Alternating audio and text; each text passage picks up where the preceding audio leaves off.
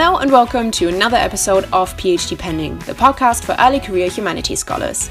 My name is Anne Mahler and I have a PhD in English literature. Together, we will deep dive into different aspects of PhD life and explore what it really means to do a PhD in the humanities. My guest today is Tizen, an MD PhD candidate from Toronto, Canada, who's currently completing his PhD on machine learning in medical imaging. He travels quite often for work and has created a side hustle out of the opportunity in the form of a mildly successful YouTube channel, his words, not mine, which is called Vicarious Voyager on which he vlogs and details different airline experiences. So, welcome, Tizen to the pod. Thank you for having me. Now, you come from the dark side of the hard STEM sciences, so we might have to clear up a couple of things for our humanities listeners. So, first, I suppose, is how does a joint MD PhD program work and how long does it take? Um, uh, that's a hard question, and there are many answers. But uh, to be brief, it depends on the country you're in. But uh, typically here in North America, whether it be the States or Canada, um, if you're really good at school and you get really good grades, you can go straight into a MD plus PhD program, which is a seven to eight year program, depending on how long you want to spend doing your uh, PhD. Uh, I was not part of that cohort of students with the merits coming out of every orifice of their body. I uh, did not get into medical school at first, so I applied for a PhD program at the behest of a friend of mine. Um, and after having been accepted to that, I reapplied for medical school the year after. Uh, unfortunately, I got in, which led me to the dilemma of uh, having quite a few options, and I chose to finish my PhD um, after doing a year of medicine and then going back to finish my MD. So now I'm kind of like a black sheep in the MD PhD community where I didn't get in based off of my performance, but rather, I don't know, um, late blooming luck, perhaps. but that's typically how it goes. Right. And how many years are you into the program now? Um, so I did one year of my MD. I've done about two and a half years of my PhD. So, with this PhD being a four to five year program, uh, that's kind of up in the air right now with the whole coronavirus thing. Um, I'd say I'm about three to four years in, which gives me about three to four years left until I'm done with both. Mm-hmm. So, kind of in the middle of getting into that mm-hmm. first slump. Yep. And that first motivation slump that we already talked about. Getting lazy and complacent, absolutely, yeah. Yeah. um, but one part of your PhD and of your research is that you travel quite often, right? Mm-hmm. And that's kind of, I suppose, one of the reasons why you started a YouTube channel to share that. Or can you tell us a bit more about how your YouTube channel yeah. actually came to be? No, absolutely. Um, so, just for a little bit of a premise, uh, because of a lot of patient confidentiality reasons, and also because my lab is co owned by uh, American tech giant um, with really deep pockets, we travel quite a bit to collaborate with other labs and other research centers. Toronto, as some of you might know, is not perhaps the most tech centric place in the world. So, a lot of people we want to work with are either in California or Texas uh, Germany, the UK. So that uh, that presents a lot of opportunities for flying around, and a lot of times in uh, quite a bit of luxury and comfort.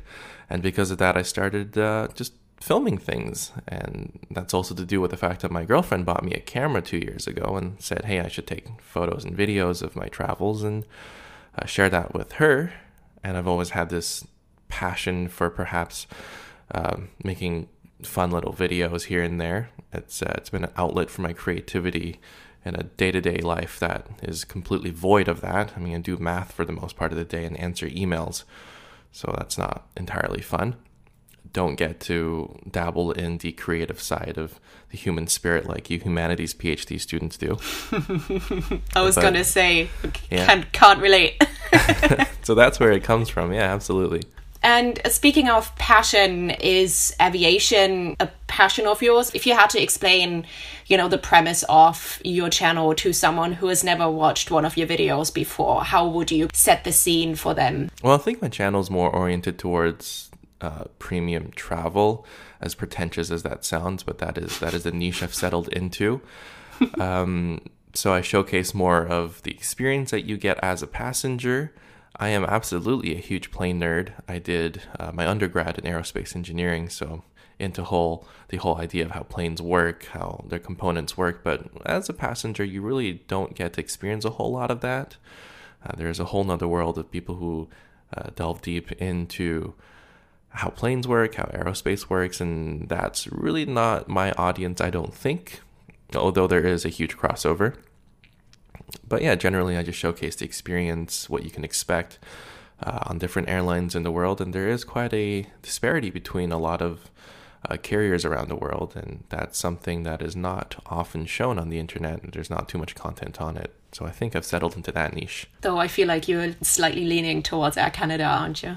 Well, just by proximity and perhaps Stockholm syndrome, with not many choices, that is uh, that is what I get to do. Also, they're kind of nice to me, so yeah, that's fair. Uh, when the opportunities arise, why not? That's fair, yeah. But looking at the kind of workload that a YouTube channel entails, how do you split your time between PhD work and research and YouTube? I'm actually quite lucky. Uh, I think I have mentioned this to you before, but I don't have any teaching obligations, mm-hmm. which is fantastic. I have one intern. She doesn't really need much guidance. Um, she she's there for a lot of the mundanities of of the day to days, which is great. But uh, I split my day up into three chunks. And I think in one of your previous episodes, you talked about this, where uh, you have these moments of productivity and these other moments of you just can't get any work done. Yeah. And there are ways around it. Um, but for me, making videos has always been quite fun. I get to dictate what I do. And coming out of first year medical school and doing a PhD, not to belittle the workload of a PhD, but oh my God, I've suddenly had so much more free time. And um, the first thing I thought was, I'm going to catch up with all my friends who are spending a lot of time playing video games and play all these video games with great stories, great plots, great gameplay that I've missed out on in the past couple of years as I was stuck crying in the library. um, but that only lasted about six months, and I was like, this is incredibly boring. I'm no longer 16 years old. I'm not interested in these anymore. and that's when I found this other creative outlet. And my time off at home, especially these days when there's not a whole lot of stuff to do outside, given the lockdown that we're experiencing. Um, this has been my fun time. I, I spend a lot of time on making YouTube videos when I have the energy and, and the creative will. And the best part is, I am not beholden to anyone to have an upload schedule. So my uploads are quite sporadic and, and I take my time with my videos. Yeah, a lot of what we call the humanities transferable skills goes into that kind of video production, right? Just looking at your graphics and, you know, just the video editing itself. So is that self taught or did you take any courses or how did that come together? Uh, no, absolutely. The, the former, it, it is self taught. I use a couple of um, pieces of software that are uh, perhaps a little more advanced, like 3D rendering software. I used to use um, 3ds Max, which is not a recommendation I have anymore. I switched to Maya, but mostly I use After Effects, which does involve a lot of uh, equations, uh, programming to get your expressions right on how to animate things smoothly. And for some people, it might be a little bit difficult to learn, but from someone who comes from an engineering background, it, it's you went through that uh, painful stage of forcing yourself to understand the software a long time ago. And to me, it just seems like a Microsoft Paint, for lack of better comparison. It's finally paying off now, all the hard work. it, it is quite therapeutic, yeah, perhaps. Um, it does still take a lot of time, mm-hmm. but there's a satisfaction. It's almost, I describe it as a coloring book to some. Yeah. It, that is what it is to me. Yeah. So, how long does it typically take you to finish a video? If we're talking about the average 30 minute video I make, it's about 100 to 120 hours mm-hmm. of just in software time, whether it be editing, uh, making the animations, which take the bulk of the time, uh, script writing, recording my voice. Um, yelling at the top of my lungs in the morning so then I don't have these nasally noises that come out of me when I'm doing uh, voiceover, stuff like that. Yeah. Yeah. So that takes a good chunk out of your day.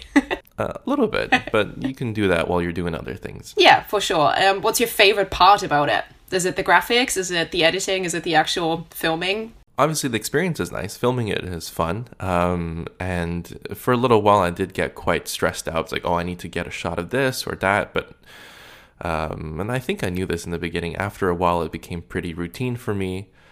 I think the most difficult part was getting over the anxiety or the or the nervousness of holding a sizable camera in public and talking to yourself. And I think that is something a lot of people struggle with, and just having to, for lack of better word, the braveness to just start filming things. Um, of course, being Canadian, I am have to be quite cordial. I ask people for permission. Um, but after that you just you just go for it and i think the biggest hurdle i had was doing that and very comfortable walking down uh, like a airport concourse talking to myself through a camera lens and just if people give me weird stares so be it that was probably the hardest part yeah i can imagine it's like my social anxiety would not like that and to that i would say mine didn't either but you know, sometimes you just got to go for it, go out of your comfort zone, and and you come out on the other side perhaps a little bit more relaxed, a little bit more comfortable in in certain environments, and that was definitely something that I had to work on. Mm-hmm. But you can definitely work on. Yeah. Are there any fun stories about the vlogging experience, maybe on planes or with other people in the airport? Did people come up to you and ask what you were doing, or something like that? At first, I don't think so. Uh, my channel started about two years ago. Uh, in about a month, it will be the two year anniversary as of the recording of this. Um, in the beginning, not too many questions. Sometimes the cabin crew were like, "Oh, what are you doing? Are you just doing this for like you know yourself, a hobby, or so and so?" Uh, but these days, with the traction I've been gaining, it's quite often, especially if I uh, travel in North America, there will be one or two people on a trip who recognize me, who come up and say hello and a couple of times I've involved them in my videos because why not? Mm-hmm. It's fun for everyone. But uh, to highlight that, that is absolutely the best part because you get to make a lot of friends. Uh, for some reason, I have a huge following in Denmark, and um, uh, I was gonna go late last year for work, but because of the coronavirus situation, that um, uh, that engagement got canceled but there was a group chat of 100 people who wanted to meet up in a bar somewhere and just talk about flying and traveling and all these people just came to be um, from from one of my videos and I thought that was super cool. That's brilliant. It creates a community, doesn't it? And Absolutely. Like yeah. it fosters the exchange of like nerdy stuff. Right? You know. It's it's it's like a convention of airplane nerds and travel nerds absolutely. And you learn so much from those that um, this definitely saved me a lot of money in my personal travels, just having those connections and those tips and tricks on how to get upgrades and how to save money, stuff like that. Yeah, that is very convenient because obviously in the humanities, funding is very sparse. Mm-hmm. Um, so when you talk about, you know, you have a sponsor of the deep pockets and you get all of these plane tickets and you get everything for free because it's for work, most of us as humanities students will go, well, we've been flying Ryanair. I don't know if that rings a bell for you. Oh yeah, no, my, my back hurts from Ryanair. Um, uh, we've been flying Ryanair and paying out of our own pockets to go to conferences and stuff like that. So if you if you could share like one or two tips or tricks for the precarious humanities PhD. Uh, before I do that, I will say on the split side of things, because I work for a a um, a company and are beholden well, my lab is half owned by them, 49.9%, uh, and I'm beholden to them. We have very few opportunities to publish external papers, i.e., papers mm. that get uh, uh, put into journals that anyone can read. A lot of times, these studies go into a vault somewhere in the deep abyss of a uh, Californian uh, data center. And um, yeah, I think I only get to publish one paper publicly at the end of my PhD route. Um, so there's definitely downsides. Hmm. So there's that. Uh, a lot of these things are proprietary information, and these companies don't want to share this. Like especially big data companies, they don't want to share this information with other people. Um, so there's it's definitely not all rainbows and sunshine. and the other thing is, if you're flying Ryanair to a conference, you get to make your own timelines and, uh, and schedules. When I'm flying, especially over to Europe, that is a evening flight that usually departs anywhere between 6 p.m. and 8 p.m. local time from where I'm leaving and arriving at 6, 7, 8 a.m. in the morning. And you, you get to sleep mildly comfortably on an airplane. It's business class seats are obviously nicer than economy, mm-hmm. uh, but you get four or five hours of sleep, uh, pretty terrible sleep still, and then you're expected to work the entire next day yeah. because the schedule is crazy. Um, and sometimes you don't even get to take a shower before you head into an office or a conference, and you're you're, you're just slaving away. So there, there, it's I would much more prefer a Ryanair flight and then a day off rather than some of the experiences I've had to go through. Um, but going back to what you were saying, I see really two avenues. One would be uh, credit cards. Credit cards, uh, especially in the UK in France, in Germany, in the Netherlands, I'm not sure about Ireland, uh, are a lucrative way if you have a good credit score just from the sign up bonuses to get tons of miles. And the best part is a lot of these miles are redeemable on EasyJet, which I will say is marginally better than Ryanair. Ooh, that's controversial. oh, I know. I think most people who have flown both will agree with me. Um, and that's one way you can definitely save a lot of money. I know a lot of people who make a decent amount of money who go on very luxurious trips just because they take advantage of sign up bonuses. Uh, they apply for a lot of credit cards, and there are a lot of misconceptions about how that ruins your credit score. Definitely not true. I haven't had the time to dabble in that, but if you do, that's definitely a way to get around it.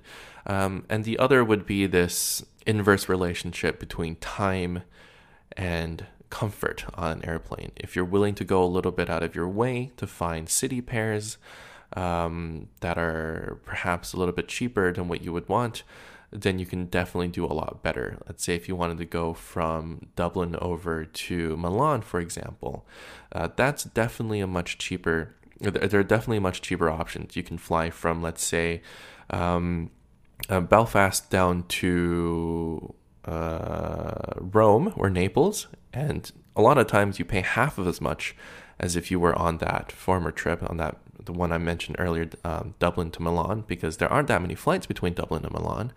Um, but Naples and Rome are much more popular. And if you're willing to spend an extra hour on a train, you can get a ticket for half as much. So Google Flights is your friend.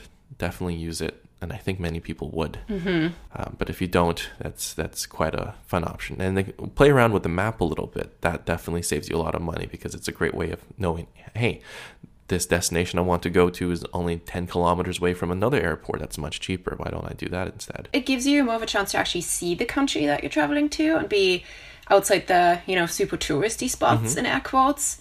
Do you know? No, absolutely. I yeah. mean, obviously, we know that your channel gained some traction. Um, as of recording this, you're coming onto almost 6 million views. So that's really exciting. What about your PhD cohort and your supervisors? Do they know about your channel? And I suppose what was the reaction that you got from them? My I, I don't know how I got this lucky, but my supervisor, my PI, our primary investigator, or, and I think that's what it's called. We just call him our supervisor.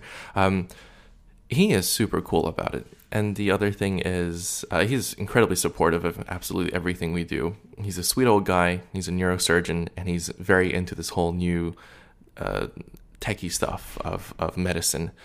Um, and the thing is, the company I work for in the states, uh, I'm gonna like go around saying their name, but they're the same company that owns YouTube as a platform. So my bosses there are elated. um, and the company that owns YouTube as a platform, they have this idea of you should spend 10, 20% of your working time that we pay you to pursue your own hobbies and interests. And um, this is a manifestation of that in a way. And they've been very supportive. They've bought me um, filming equipment, camera equipment, and editing equipment for, for holidays and my birthday. So uh, they think it's kind of cool. Um, I don't think I've shown any signs of it affecting my work. So as long as that's that's true, I don't think there's too much to be worried about. But I'm definitely that's something I'm definitely conscious about. And sometimes sometimes the the optics of oh I'm spending so much time doing this or I'm engaging in too many of these opportunities will definitely come or, or perhaps cause problems and I think as long as I'm mindful of that that's fine. I've given up a lot of opportunities just because I had work to do and it's not something that really I'm regret regret doing is it's like, hey, I have a daytime job. I moonlight as a like a YouTuber, perhaps I can use that term now. Um, but my priorities are pretty pretty straightforward and intact at the moment. It might change. It's interesting uh, just looking at a PhD that is funded by industry and, for example, our humanities PhDs mm-hmm. that are usually unfunded. And if anything, we have to pay fees to do it. So, well, we don't get a monthly salary if we're not teaching. Um, it's really interesting, you know, um, how mm. different that is. So, I can just sense that a couple of our listeners dropped their coffee cup right now just hearing that you get gifts and presents. It's, it's there are definitely downsides. Like I said, the lack of opportunities to showcase yourself on a publication. Um, and it is it's not common. I mean, it's more common in in STEM PhDs. A lot of these are work opportunities where it's just a it's a secondary incentive. It's like, hey, these people would otherwise be employed we want these people in our companies. Um, this is coming from the perspective of these employers. Um, just to sweeten up the deal a little bit, why don't we just say, hey, you can spend four hours a day or like 10, 20 hours a week doing courses or reading papers or going through some kind of machination of learning, uh, and we give you a PhD after four or five years. That ties down this individual so they don't leave your company. Um, it's you can pay them a little bit less, I suppose, if you throw that in as as a cherry on top of the can of of the dessert. And and this is something that is common in in the engineering realm of computer science. A lot of the big tech companies, I know Intel, AMD, Nvidia, they offer a lot of PhDs to their um, to their employees. And um, I just so happened to have come from a school that had a program in this, and a really good friend of mine who suggested, "Hey, you come from a uh, a background where you have a knowledge in math, you have a knowledge in engineering and computer programming. At the same time, you did uh, another degree in genetics." Which was a whole nother story. this fits you perfectly, and you should definitely apply for it. And um, I was even luckier in the sense that I had the my supervisor as a professor previously, mm-hmm. and uh, we got along pretty well. So just happy union. Yeah, I mean it worked out really well, and with your channel as well, it all ties together. It's yeah, I, they're all accidents um, that panned out okay, I suppose. Yeah, very happy accidents for sure. Did you expect to get that much traction? And I suppose how long did it take for it to pick up after you started? I think it's been like a sigmoidal curve up until now. There was about six months ago, there was a huge boom in, in growth. I think I was getting like 20,000 new subscribers a month. Um, and I don't actually spend a whole lot of time comparing myself to other people, so I had no idea what this meant. I, I didn't know how much other YouTubers made. I didn't know how much, how many monthly views they got. Mm-hmm. And then one day, I think I was in a meeting actually, someone said, "Hey, congratulations, your video got a million views." I was like, "Oh, really?" Mm-hmm. Like I haven't checked it for a couple days, but cool. Um, that's kind of sweet. And then a little bit later on, someone on the internet, I think, said that, um, "What's your opinion on a certain thing? You're the most popular aviation YouTuber in in Canada." I was like, "Am I really?" and I was like, at that point, I only had like 60, 70,000 subscribers. I was like, "Oh, wow, okay." I'm the authority on certain ideas. This is this scares me. I don't want to deal with this. Um, I don't think I've let uh, let it get to me or influence my my thinking in any way. Um, I don't want to be beholden to my audience. I don't want to set any expectations of of how often I'm going to upload. If people get to see more of me, it's still very much a hobby, and I'm mindful of the fact that I have to go back to med school. Yeah. I want to. There's there's no way I went through all that work to get in and not do it. But that that is three years of not being able to produce content. Yeah. Uh, three years of the channel going on sabbatical or hiatus, however you want to call it. So uh, I don't want to let people down. Yeah, definitely. Yeah. And we talked about your audience for a small bit before, and um, I wonder, do you think that the pandemic had an impact on that? Um, just, you know, people's craving to travel and not being able to travel and living, well, vicariously through your Vicarious Voyager channel? Um, yeah, once again, that's kind of a pretentious name, but that was one that We do like a good alliteration. Oh no, I love alliterations, um, which is kind of a nerdy thing, I suppose. But uh, I think my mom mentioned that she likes my videos in the way that she gets to live vicariously through them. Yeah. Uh, not being able to travel quite uh, a lot, so I was like, okay, I'm gonna just go with this channel name for now and see how it goes. And I get a lot of comments. Sometimes I get really lengthy emails about how people are are super happy to watch my videos. They have it either playing in the background or they sit through it with a mug of coffee and they get their travel fix. And I was like, okay, well, that, perhaps it's therapeutic for some people, but I think it's played into the name of the channel a little bit.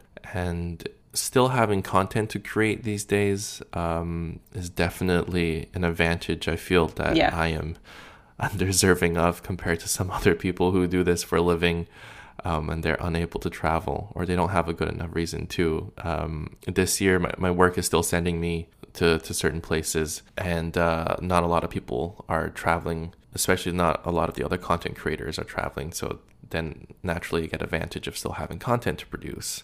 That's definitely helped, and I think that this year helped a lot more with people's need need or want to travel and um uh, I'm getting emails from certain places, certain airlines, like, "Hey, some I you uploaded a video about us, and suddenly we have all these people booking with us. We just wanted to say thank you, and stuff like that." Sometimes they give me a gift card. I don't want to accept those because then, then that's a that's a that's a Yeah, you're kind of tied to. that's a slippery slope. Yeah. Yeah, for sure. And that leads very nicely into the next question that I have about the benefits of YouTube. We touched on you meeting some of your subscribers, and that's really nice, and just creating that community.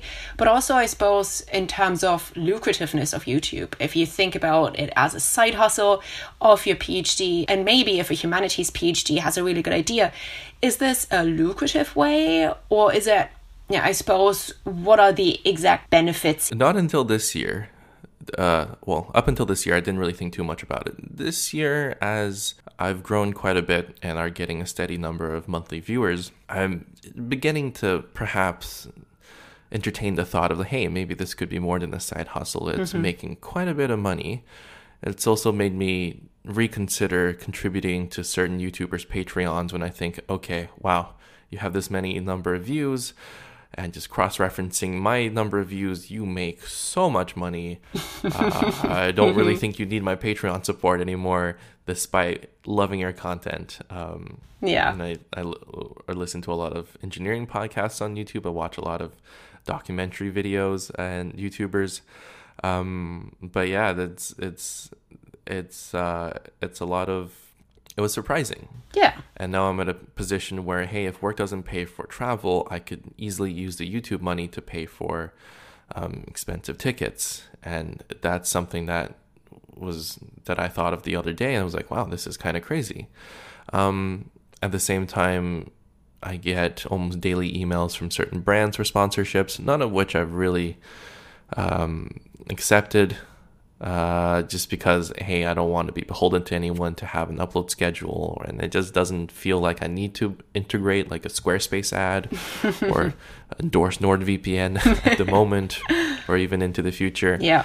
um, but I think the most fun is a lot of airlines will say, "Hey, we have a new event going on. We have like a like an unveiling. We have a new airplane. Would you like to come along?" Uh, recently got a communique from Airbus saying, "Hey, we have a delivery of a new plane to a certain customer. Would you like to come along for the delivery flight?" And they'll fly me out and they'll fly me back. But unfortunately, I had work, so I couldn't do that. Oh, so work get in the way of the side hustle. yes, absolutely. Uh, but on the flip side, and this was kind of uh, illustrated to me on quite recently a, a Lufthansa flight I took.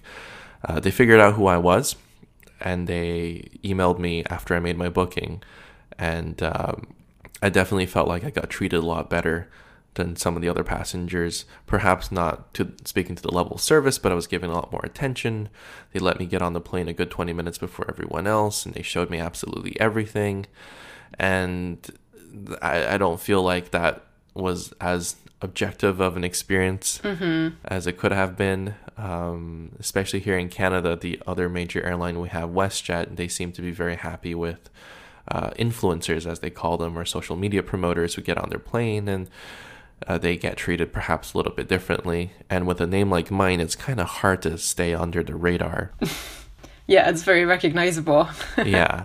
So I've been dealing with that, but for the most part, I think as long as I don't make a fuss, as long as the airlines, uh, as long as I make it clear to whoever is writing to me, hey, I don't want to be treated differently. Don't tell anyone that I'm coming. Yeah. Then I still have that that objectiveness, perhaps in the video. Yeah. Yeah, for sure. But loads of benefits. It sounds like. It, it once again, it's also a slippery slope, but um, yeah. Yeah, and it does take quite some time to catch up with emails and have this, you know, public relations side of the channel as well, right?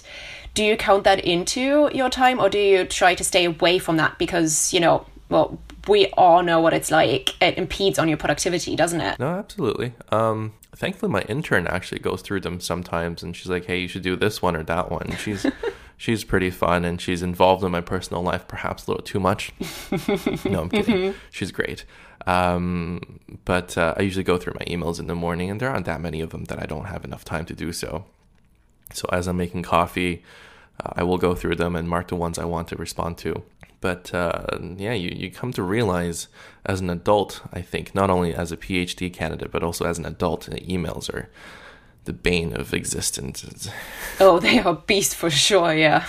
it takes way too much time. Definitely, yeah. And speaking of productivity, you're traveling a lot. You have lab work, you have the YouTube channel, and I mean, especially traveling so much, how do you stay productive and focused when you're on the road or when you prepare for a trip or even after a trip? Um, I, I definitely have gotten a lot better at that recently. Uh, coffee is your friend, I think. Anything stronger than that is uh, maybe not something I would dabble in, but some people definitely do. I've seen, perhaps. And coming from a medical standpoint, I think coffee is great. Um, but then the other thing is you get to know yourself and i think over the past couple years i've gotten to know myself when i'm most productive and for different people it's different times and in a previous episode of your podcast you've also t- touched on that um, and i think i figured out my peak performance times and my the troughs in my performance graph Yeah. So, what are they? well, in the morning after my first cup of coffee, and usually my only cup of coffee, I, I'm pretty good. I'm like a stab rat. so anywhere from 8 to 9 a.m. or later, 10, 11 if I wake up later, um, I can usually work nonstop until lunch or whenever I'm hungry. Yeah. Be that noon or 4 p.m. Um, and that's that's when I put in that's when I give myself the bulk of my work. Like if I have a mathematical uh, problem I want to solve, if I want to write a couple of pages of code and test them, um, draw out a couple of diagrams on how I want to structure certain algorithms, neural networks, or or read up on a new idea, or learn a new piece of software, or programming language, or library. This might be foreign to some of you. I'm sorry. Um, but then usually after half my first meal and my gut is busy digesting everything and the blood is drawn away from my brain, then that's the first slump of the day. Usually the only slump of the day. I am not productive whatsoever in the afternoon. Yeah. I'll be the first to say that. Before the pandemic hit and we were working from home, which luckily we get to do because most of our work is on a computer, um, uh, I would just dip out. I would just say, okay, bye, I'm done, and leave at 1 p.m. And then just go home, take a nap, watch TV, or uh, do something else because I know I won't be productive. And then after a little bit, I'll force myself to go through emails because they don't honestly take a whole lot of brain power. You can have a YouTube video or podcast on in the background. Um, but typically after dinner, I'm once again very productive. I think I am a night owl actually. And uh, yeah, so after dinner until I get tired, I can do peak level stuff again, whether it be math or uh, doing animations for my videos or thinking up a script, stuff like that. So I think you, you can kind of budget your time. It's like, hey, if I get an email, I won't touch that in the morning because I know I'll deal with that later. I want to dedicate this peak performance time to something a little bit more challenging. And on the road, I try to maintain that as much as possible. And I've gone into this idea of pre jet lagging myself. Um, so if I'm going to Europe, I will start trying to sleep a lot earlier or force myself to get up. You just have to be uh, strategic about these things. Yeah. Um, and coffee. Just ask for coffee and tea and answer emails on a plane or in a hotel room or things like that. Um, or if I'm in Europe, I would love to go outside and sit outside of a cafe and just work on my laptop because that is an environment we don't necessarily get here. Too many cars, too much noise, too many homeless people screaming in the background. Mm-hmm, social commentary. Yeah, a little bit. Welcome to North America, if, if that's not something you're familiar with. I mean, you're multitasking, and that's something that a lot of us PhDs do in general. Uh, maybe STEM, maybe humanities, and we can relate to that. So, how do you manage to compartmentalize all of these things? Because I know for myself that if I know that I have a meeting in the afternoon and I have to do other work before that, um, like do research or finish a paper, it's really difficult to stay focused on just one thing when everything else is kind of lurking in the background, just waiting, you know, especially when it's something important. So, how do you manage to compartmentalize, like, okay, I might be excited about editing this bit of the video, but I have to pace myself and do something else first. Does that come naturally to you, or have you learned some techniques that made it easier for you to focus on, I suppose, one thing, or do you focus on multiple things and not just one thing? I'm not particularly great at that, but a couple of tricks I've learned is to have two things you want to do at the same time. And if both of them don't require 100% focus, then perhaps you can do one for a little bit. And then once you're feeling like procrastinating, go do the other thing. Mm-hmm. And then once you're fed up with that other thing, go back and reverse procrastinate and do the first thing. It's definitely a lot of uh, something I see a lot of people do. Um, another trick I do is just to throw my phone away because that thing is distracting. and then get a piece of notebook paper and just write down the tasks that you want to do in the order of priority that you um, you need to do them. And um, I think a lot of the the background noise that you've mentioned of things that you have to get on that contributes a lot of stress and as your stress level increases the noises in the background get louder which impede in your ability to do whatever you're focusing on at the moment and I think that's just like something you learn to deal with from uh, on a personal basis. For me, that usually I would go do chores for a little bit, do some dishes, put in a load of laundry, fold some clothes, just to give myself a little bit of a break. And that's also something I learned from studying. Um, I don't know if people are familiar with the Pomodoro effect or that that that idea of you take a certain number of minutes in an hour or half an hour out of studying and then just do little chunks of time. Um, so I like to just interject my focus with um, chores. Or if I'm having a particularly bad week, uh, I take a day off. Yeah. And luckily, I'm able to just say, hey, I don't want to work Friday. I don't want to work Monday. I'm just going to go use some of the points I racked up and go to a hotel or a spa or just sit at home and watch TV or go for a really long walk. That usually helps. Uh, the downside of that is I spend a lot of time on weekends doing things when I really should take a day out. Um, yeah. I I think that like taking one day of the week off at least, completely off, and doing relaxing things that require minimal brain utilization is definitely helpful. Mm-hmm. Uh, especially as I've gotten older, that's definitely something I feel like I need more. um, but sometimes I don't give myself enough time to do that because like at 9 p.m. I don't want to do anything anymore. And from 9 until whatever time I go to bed, those four hours, I'm productive, And I have to make up for that at some point. Yeah, for sure. And we spoke about the toxic work life balance that is part of the PhD and how we manage that. And I suppose that's a nice segue into our last questions. Knowing what you know now, what kind of advice would you give your first year PhD self looking back at the experience that you've had so far? I think was third.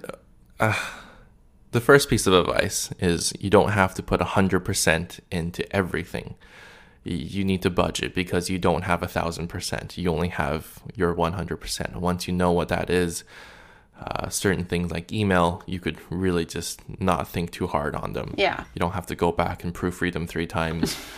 I don't think it makes that much of a difference. Yeah. Um, another thing is is uh, you need to manage your time a little bit better, and I definitely wasn't very good at this. I would work uh, or do focus thing focus on things for a good 10 hours during the day and be completely burnt out and then just stress myself out for the rest of the day because I don't have enough energy to do anything at the same time I'm stressed out by the fact that I'm not doing anything. Yeah. Um, and that stress relief is definitely something that my first year PhD self didn't handle very well. Mm-hmm. And um, Also, I tried too hard in my first year to get everyone to like me. I think I have achieved that. but at the same time, I could have been a little bit more relaxed and more chill. Yeah. Um, uh, but there is a lot of growing up to do, and a lot of it comes with time. And uh, the only thing I said that I think my first year self did was perhaps run a little too much, spend too much time thinking that running is the best way to relieve stress. Okay. Which it was for me, but um, I spent way too much time just in the morning running. Yeah. Like two, three hours and then have to take a shower. And the downside of that is one day when I decided to stop running, um, just because of the way my metabolism was was completely changed overnight. Like I just gained so much weight all of a sudden, which wasn't helpful. so those are the the last one a bit more specific to myself, but the first couple perhaps could be used in some kind of universal context. Yeah. But hey, if you got into a PhD program, you're obviously organized enough, good enough at academia that uh, you will struggle for a little bit, but you'll probably have it figured out. Yeah. And another thing is, you got into a PhD. This is most often your end goal. You don't have to be the best of the best. You just have to try to learn as much as you can Yeah. and have a good time. Uh, make a lot of contacts, make a lot of friends who will help you throughout your career in the future. And at the end of the day, really, you just have to pass. What's the worst that could happen? If if you if you just get your dissertation or just get your paper published, that's it. You're done. It doesn't have to be spectacular. Yeah. As long as you're happy with it, then you're good. There's there's really not much else afterwards. No one's gonna hire you really based off of your grades in a few classes that you take or your or your teaching uh, uh, surveys that you get from your students. Yeah. Uh, you, as long as you have those three letters uh, at the end of your name, you're good. And that's something I think a lot of people fail to see coming out of a competitive environment in their undergrad, in their master's program, in their high school, secondary school. Um, and that's that's a what's the word? That's a paradigm shift once you're in the last couple of stages of your academic life. And savor it because you, you won't go back to academia after this. You're gonna have to work in whatever you do, and uh, you won't have that structured, sheltered experience anymore. For sure, yeah, you have to enjoy the moment, and it's very Yeah. easy to forget that when you're so wrapped up in it day to day, and potentially even the toxicity of academia. Oh, I'm just saying, like it's uh, what, what when you're done with your PhD, during your PhD, it is almost a swan song to to for most people almost two decades of school. And life is going to be tough after that. Uh, I'm not sure about that because I'm still stuck in it for another decade at least. But um, going into a work environment is definitely is definitely a change, and you will miss a lot of things about the structured academic life. And uh, you have to learn to savor it a little bit. I'm sure you have more because you're actually done with yours. That is the envy coming out of me. Well, all I can say is that there is a light at the end of the tunnel, Mm-hmm. and it's not a train. yeah, absolutely. Before we close, is there anything else that you want to add or that I haven't asked you about? Um, no, not really. Thank you for the conversation. This was this was a whole lot of fun. I, I really like your podcast. There there's something that like oh, thank you. They're they're kind of niche. They they're not too many people talking about the the the, the lifestyle that you get in a Yeah. in a late twenties academic life because it's it's it's different. A lot of Yeah. I'm sure for a lot of people who are doing their PhDs, many of their friends aren't, and they're getting ahead with life. They're having kids, Yeah. um, they're getting promoted at, at work and stuff like that. So having this kind of environment to talk among your peers, uh, regardless of where you are, is is really nice. And just want to say thank you for that. Yeah, thank you so much. I mean, it's a very specific time in our lives, and not a mm-hmm. lot of people can relate to that. Mm-hmm. So, if you're not in the system, you would never understand what it's like. Mm-hmm. So, I think, yeah, you touched on a really, really important point there. And I think that was one of the main goals of the show to create a space for people to see that they're not alone. Mm-hmm. Because PhDs can also be very isolating. So we're all sitting in our, you know, little ivory towers. And I said it in a previous episode, it's all about building bridges to connect our little individual ivory towers. No, absolutely, yeah. All right. Well, thank you, Tiezheng, for taking time out of your busy schedule to chat with me um, about your PhD and your YouTube side hustle. Tiezheng's YouTube channel is called Vicarious Voyager, as we said before. Make sure to give his videos a watch. They're really great escapism. I love watching them during lunch or breakfast just to get my vicarious travel fix. You can also find him on Instagram at Tiezheng, and that is spelled T I E Z H E N G. And we will see you again in two weeks' time. This episode of PhD Pending was written and produced by me, Anna Mahler. You can find the show on Instagram and Twitter at PhD Pending Pod, or send me an email to phdpendingpod at gmail.com. If you like the content, rate the show 5 stars in your favorite podcast app or buy me a coffee at buymeacoffee.com slash PhD Pending Pod.